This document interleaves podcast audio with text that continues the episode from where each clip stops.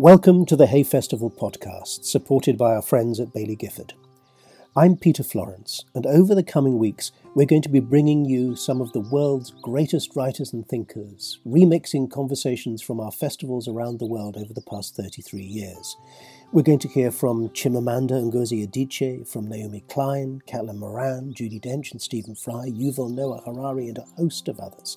Join us every Thursday on Apple Podcasts, Spotify, and wherever else you like to listen to Imagine the World. There are over 80 sessions in the Hay Player archive featuring our first podcast guest, the lawyer Philippe Sands.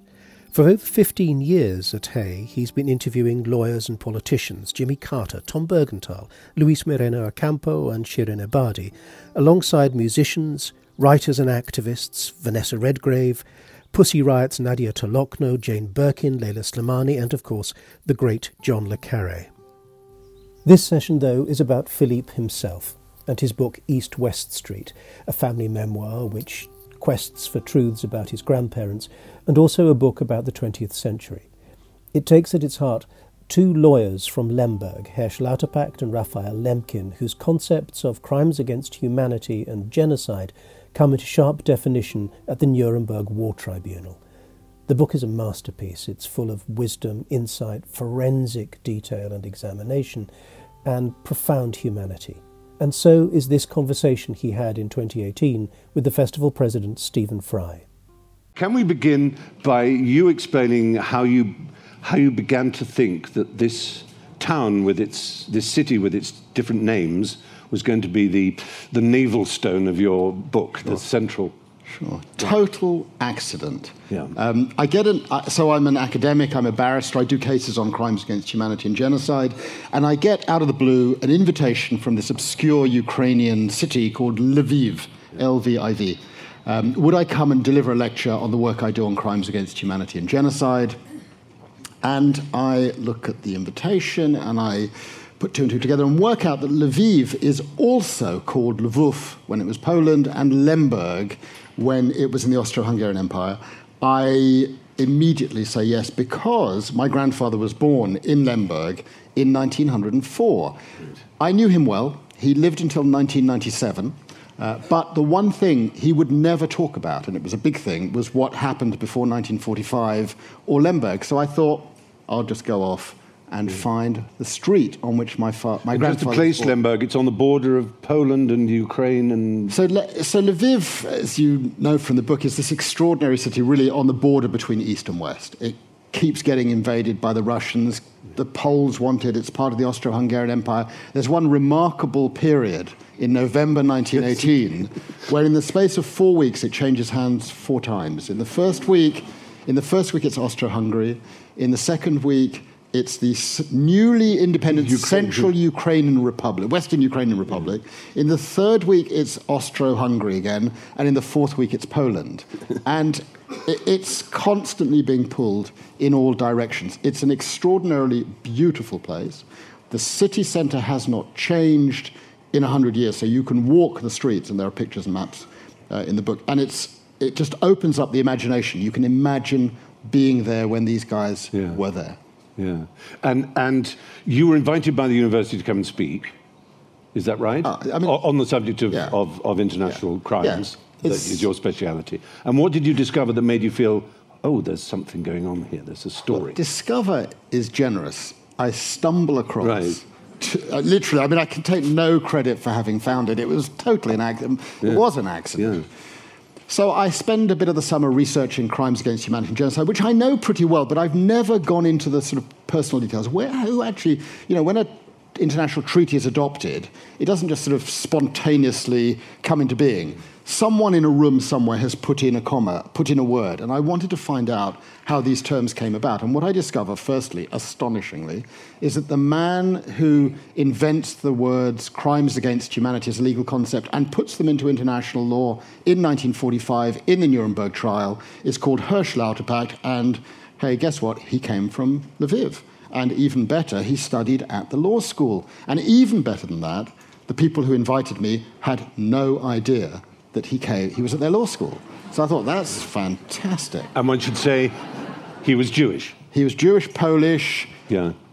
and having found that, I turned to the genocide thing, and I discovered that genocide was invented in, well, I mean, it's well known, it was invented in November 1944 as a term of art in law. It didn't exist as a word before then. Exist. No, you've got to pause for a moment. You need yeah. to understand. Okay, it seems incredible, and that's why it's so relevant to where we are now. Before the Second World War, a state was entirely free to treat its citizens as it wished. So, if we were in Poland or Germany or the UK in 1938, and we decided that people on that side of the room would die tomorrow and people on this side of the room would live, international law had nothing to say about that. There was no restriction on what the state could do. So the revolutionary ideas of crimes against humanity, which protects individuals, and of genocide, which protects groups, is that for the first time, international law places limits on what the state can do to its own citizens. So back to genocide invented by another Polish Jew, Raphael Lemkin. And what do I discover? Hey, he came from Lviv. He studied at the same law school, and they had no idea. So I'm thinking to myself, what is going on here? Crimes against humanity and genocide both originate in not only the same part of the world, not only the same town, but the same law faculty. Yeah. And that causes me to start writing a book that involves the lives of three people my grandfather Leon, who was born there, to discover truly what happened to him, Lauterpacht, who becomes a professor in the 40s in Cambridge University, and Lemkin, who becomes a Polish public prosecutor and then a refugee in the United States. And, and all three of them, your grandfather included actually, really, um, had a kind of spark. Obviously, the two lawyers were very brilliant boys, very brilliant youths, very brilliant students. Um, Lauterpacht went to Vienna and studied there and was clearly spotted as a very, very advanced mind, if you like, and he managed to get over to the United Kingdom to the LSE where he studied and who already spoke five languages or something. But incredible. not English. But not English. He learns well. This is he learned it in five weeks. Well, he claims yeah. In fact, there's a sort of prob- slight problem here because he learns it in five weeks in London and claims that he learns it by going to the cinema. okay, but if you go and look at the films at that time, they're silent. silent. Well, my grandfather, who was a Hungarian Jew, always said, You know, a Hungarian Jew is the only man who can follow you into a revolving door and come out first. so um, maybe. maybe, maybe a Lemberg Jew is the only one who can learn a language by watching a silent movie. Yeah. but so, and, and you know, it, it means they left behind families in Lemberg. They, yeah. they all did. Your grandfather yeah. did. Your grandfather was a sharp businessman who, who had a, a wider horizon than that little town. Actually, he was he, he, had he was a shopkeeper. He he distilled yes. spirits. Yes, and um, his story is he leaves Lemberg in 1914. He's 10 years old, and I learn. My mother gives me documents that I've never seen before as I prepare to go off to Lviv with her in a fairly hysterical state, with my son and with my aunt. And she gives me these documents, and from this I'm able to discover various things, including that he leaves Lemberg in 1914 when the Russians invade. He's 10 years old. His brother has already died in the First World War, killed by the Russians. His father dies of a broken heart immediately thereafter. He goes to Vienna with his sisters, two sisters, and his mum, uh, and then stays there until 1939 in January when he leaves, Jewish the Anschluss, the Nazis have taken over, the Germans have taken over, and he leaves. And I'd always assumed that he left with his wife, my grandmother, Rita, and with my mum, who was one year old at the time. But what I discovered from these documents is they leave separately. We can, we can mm. come back to that. And ends up in Paris when the war begins. Lauterpacht is in London, and Lemkin is in Warsaw when the war begins and escapes to uh, North Carolina.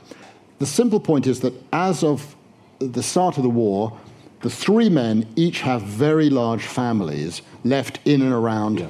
Lemberg 70, 80, 90 people. And Lemberg, at the beginning of the war, because of uh, the Molotov Ribbentrop Pact between Russia and the Nazis, uh, who are briefly allied, as we all remember, of course, is under Soviet control at that point, isn't it? Which is not great, but it isn't a total disaster for those families left behind. Well, what I've come to understand in relation to modern history is it's not great for some people and it's great for other people. This is what you know. Nothing, nothing. It's like that film, you know, Run Lola Run. You look at the same moment from three different perspectives, and you see three totally different stories. The Germans occupy Lemberg after September 39. They then withdraw because of the agreement uh, with the Soviets.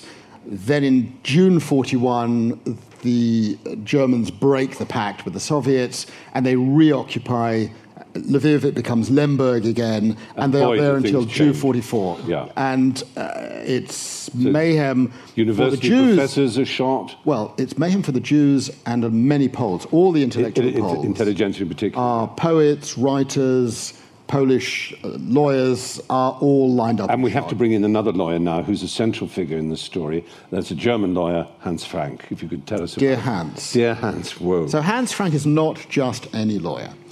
As I'm doing all this research, I begin to want to know what on earth happened in Lemberg in 1941 1942 after the Germans took over. I'm a courtroom litigator, and so paying attention to detail is incredibly important. You know, you often learn when you're doing a case, it is a tiny point of detail that changes the entire case. Um, something someone said, some piece of paper someone left behind. And so you pay attention to tiny we'll things. We'll come to that comma. We will. Yeah, there's one comma that changed the history of the world. It's astonishing. Yeah. But we'll come to that. And it's not the only comma, I suspect. and so, what I want to know is okay, what are the mechanics? You want to kill 150,000 people. How does it actually happen? Hans Frank is at the epicenter of that story. Hans Frank, born around the same time as the three other men, qualifies as a lawyer, goes to fabulous German law schools, personal friend of Richard Strauss, becomes Adolf Hitler's personal lawyer in 1928 and is his personal lawyer for five years until 1933. As recompense, he becomes Minister of Justice in Bavaria, and then in 1939, he is appointed Governor General of German occupied Poland.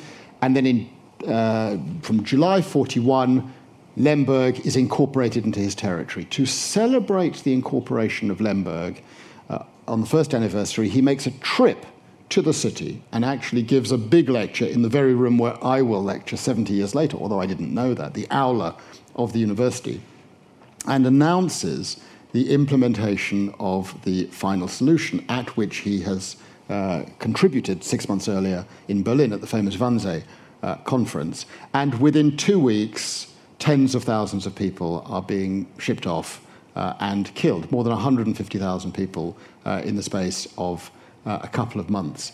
And he becomes a fourth character in the book because he is the connector to the entire to the extermination of the entire families of Lauterpacht, Lemkin, and my grandfather Leon, but none of them know that. They don't know it. That's the, and it's all the way later to the Nuremberg trials when Frank is on trial, one of the major Nazi figures on trial. It is the laws of Lauterpacht and Lemkin that are applied to him and to Goering and to I mean, the others. couldn't it's, invent it. It's absolutely Lauterpacht carries on with his life. He gets hired by the British um, actually, I need to be terrible. He lives in Cricklewood, He lives in, on Walm Lane in Cricklewood. I had to be very careful what I say. I did an event um, uh, earlier this week um, at the Charleston Festival and talked about the man he worked with, Hartley Shawcross. Yes. former Attorney General. Many of you will know about Hartley mm. Shawcross. And then at the book signing afterwards, the first person in the queue says to me, a lady, a lovely lady, says to me, I, I, I enjoyed your talk. I found it interesting and surprising. Um, and so I've decided to buy your book. And I said, Oh, what was. Um, what was interesting about it? And she said, Well, actually, I'm, I'm Hartley Shawcross's daughter. and well, then she says, There's Willie Shawcross, the writer, of course. Yes. And then she says, You're not very complimentary about my father, are you? and I say, Actually, I don't express my own views. I just report on the views of others. he, was, he was the British, He was the British prosecutor. So he was, the, he was the British prosecutor. Lived to 102 or something. I, I met him. And you met him. Yeah, he was going to cross. He was going to. He was going to change political parties. So for a short time, his nickname was Sir Shortly Floorcross, which I thought was very nice. so he hires. He hires uh, Lauterpacht um, to join the British prosecution team, and Lauterpacht gets in all the stuff about crimes against humanity, and then finds himself prosecuting Hans Frank for crimes against humanity, the murder of uh, millions of individuals, but he doesn't know that those individuals include his own family. Yeah. In parallel, Raphael Lemkin is hired by the American prosecutor, Robert Jackson, to prosecute Frank for the crime of genocide, and he doesn't know that his whole family has gone and that Frank is responsible. So, because the different powers use different words, and that's the point that we will come to about whether genocide or crimes against humanity is the right charge to make. And the British didn't accept genocide, or the French well, and well, Soviets the, didn't. The, the, British, the British and the Americans didn't like genocide. The Americans, because of African Americans and yeah. American Indians, they reserved the right, in other words, to pick on groups. Yeah. They didn't like a law that made it illegal to pick on groups. Robert ja- throughout the trial, Robert Jackson never mentions the word genocide, yeah. and the U.S. prosecutors. There are four teams of prosecutors working in parallel. The U.S. never argue for prosecution uh, conviction for genocide because of the problem of African Americans and American Indians. The Brits start off the trial against the concept of genocide because they worry it will be used in relation to the colonies. Yeah.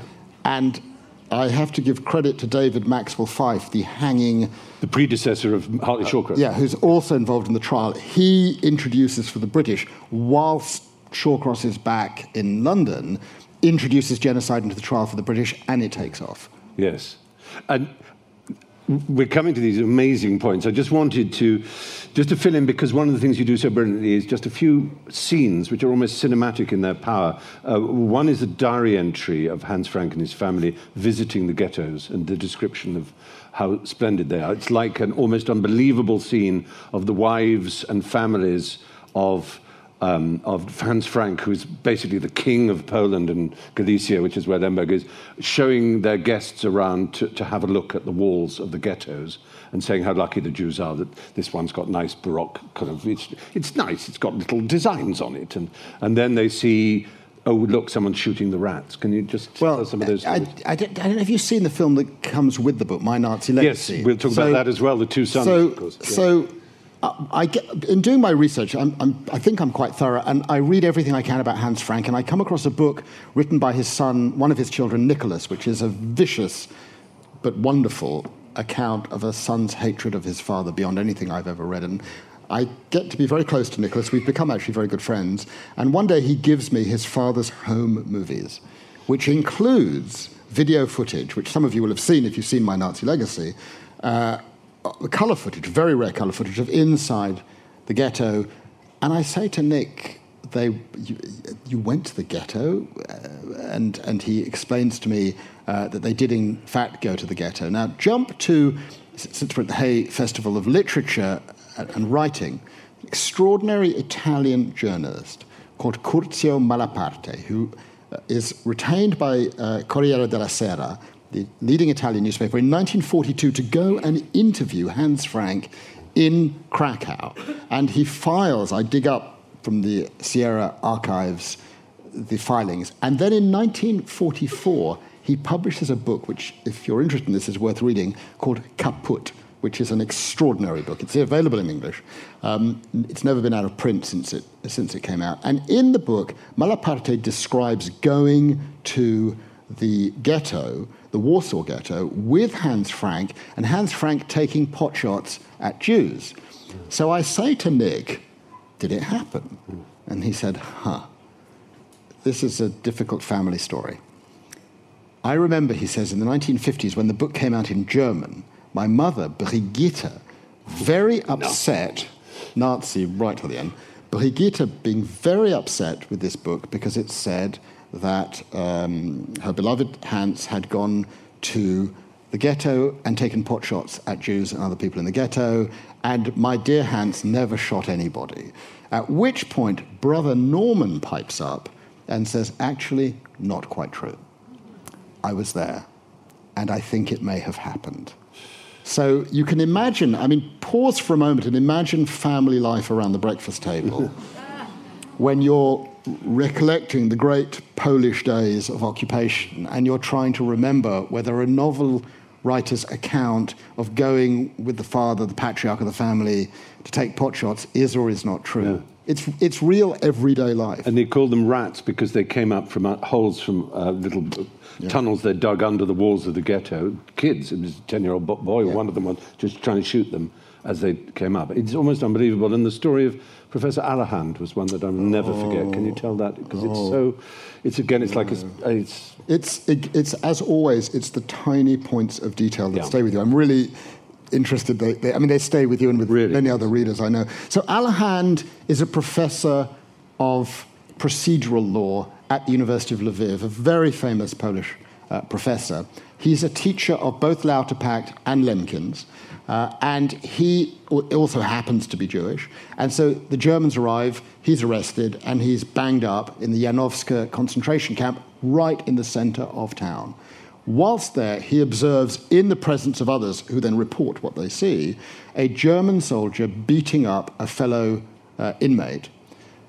Allerhand goes up to the uh, German soldier and says to him simply in German, Have you no soul? The consequence of that is that the German soldier, take, soldier takes out his gun and shoots him in the head and th- uh, that struck must have struck yeah, with you for the same did. reason that it struck with me. Yeah. The idea of a person who's a university academic, as I am, uttering four or five words and paying for his life for asking a question. Hast du kein? Yeah. it's, yeah. It's, and it's such a good question. And what did that soldier think? No, I haven't, and damn you for knowing it, or course I have, how dare you assume I have no soul? What goes through the mind of someone I just, it's, it's the very question we ask about well, these deeply we, atrocious We don't. Acts. It's the we question can't. you ask yourself, I ask myself. Yeah. Anyone who's been through trauma, whether it is in the Yazidi context or the Kosovo context or the Afghan context mm. or the Cambodian, Yugoslav, Rwanda, the horrible list goes on. It's the same. I meet people in the work that I do who ask themselves the same questions. How can this be done? We had a conversation yesterday with Jan Kizilhan. Some of you will have been at that he has spent time interviewing ISIS perpetrators, people who behead, people who organize suicide bombings, and he asks them the question yeah. how can you do this? And the common theme that he has learned and that I've learned in my work, psychologist and lawyer coming together, the common theme is always the people we're doing this to are not human, so it doesn't matter. Yeah. That's always the way it works. And that always begins by distinguishing the other. And yeah. once you've distinguished the other, the foreigner, the different person. In Rwanda, it was the radio talking about cockroaches. Yeah. They are cockroaches, yeah. they're cockroaches. And you repeat it, and of course, throughout the 1930s, thanks to Julius Streicher and, and others, uh, the newspapers and the cartoons of Jews as vermin, as, as non human, is just constantly put into people's minds so that it can get to the point where the commandant of Auschwitz at the uh, Höss yeah. um, it talks about the, quite cheerfully almost, but actually just saying, well, we were indifferent. You know, he was asked, you supervised how many deaths? And he calculated two million or three million that he was responsible for. And they said, well, how, how, how can you? So that was, in, that was what we did. Yeah. But, no, but, but the, know, resonance, the resonance with today, since you mentioned Auschwitz, we did a performance um, uh, three weeks ago at the Royal Festival Hall a reading of the entirety of Primo Levi's If This Is a Man. A thousand poor people sat through eight hours of 18 of us reading all this um, stuff out. And it, I went back over Levi's introductions, and in the British introduction, he explains that what begins with the distinction between us and them, the focus on the other inevitably ends, as he puts it, with the lager, the concentration camp. Yes. And I think that's what makes uh, the book seems to have resonated much more widely, certainly, than I expected. And I think part of the reason is, is as you said, we're back in that moment again now of focusing on the other. We have vans driving around the country under Theresa May's Home Secretaryship calling for immigrants to be identified mm. so they can be thrown out. I mean, it's not Nazi Germany but there's a concern that this is how these things begin. Thank you for listening. There are more than 7,000 events from our festivals around the world which you can hear in full in audio and some on video on Hay Player at hayfestival.org.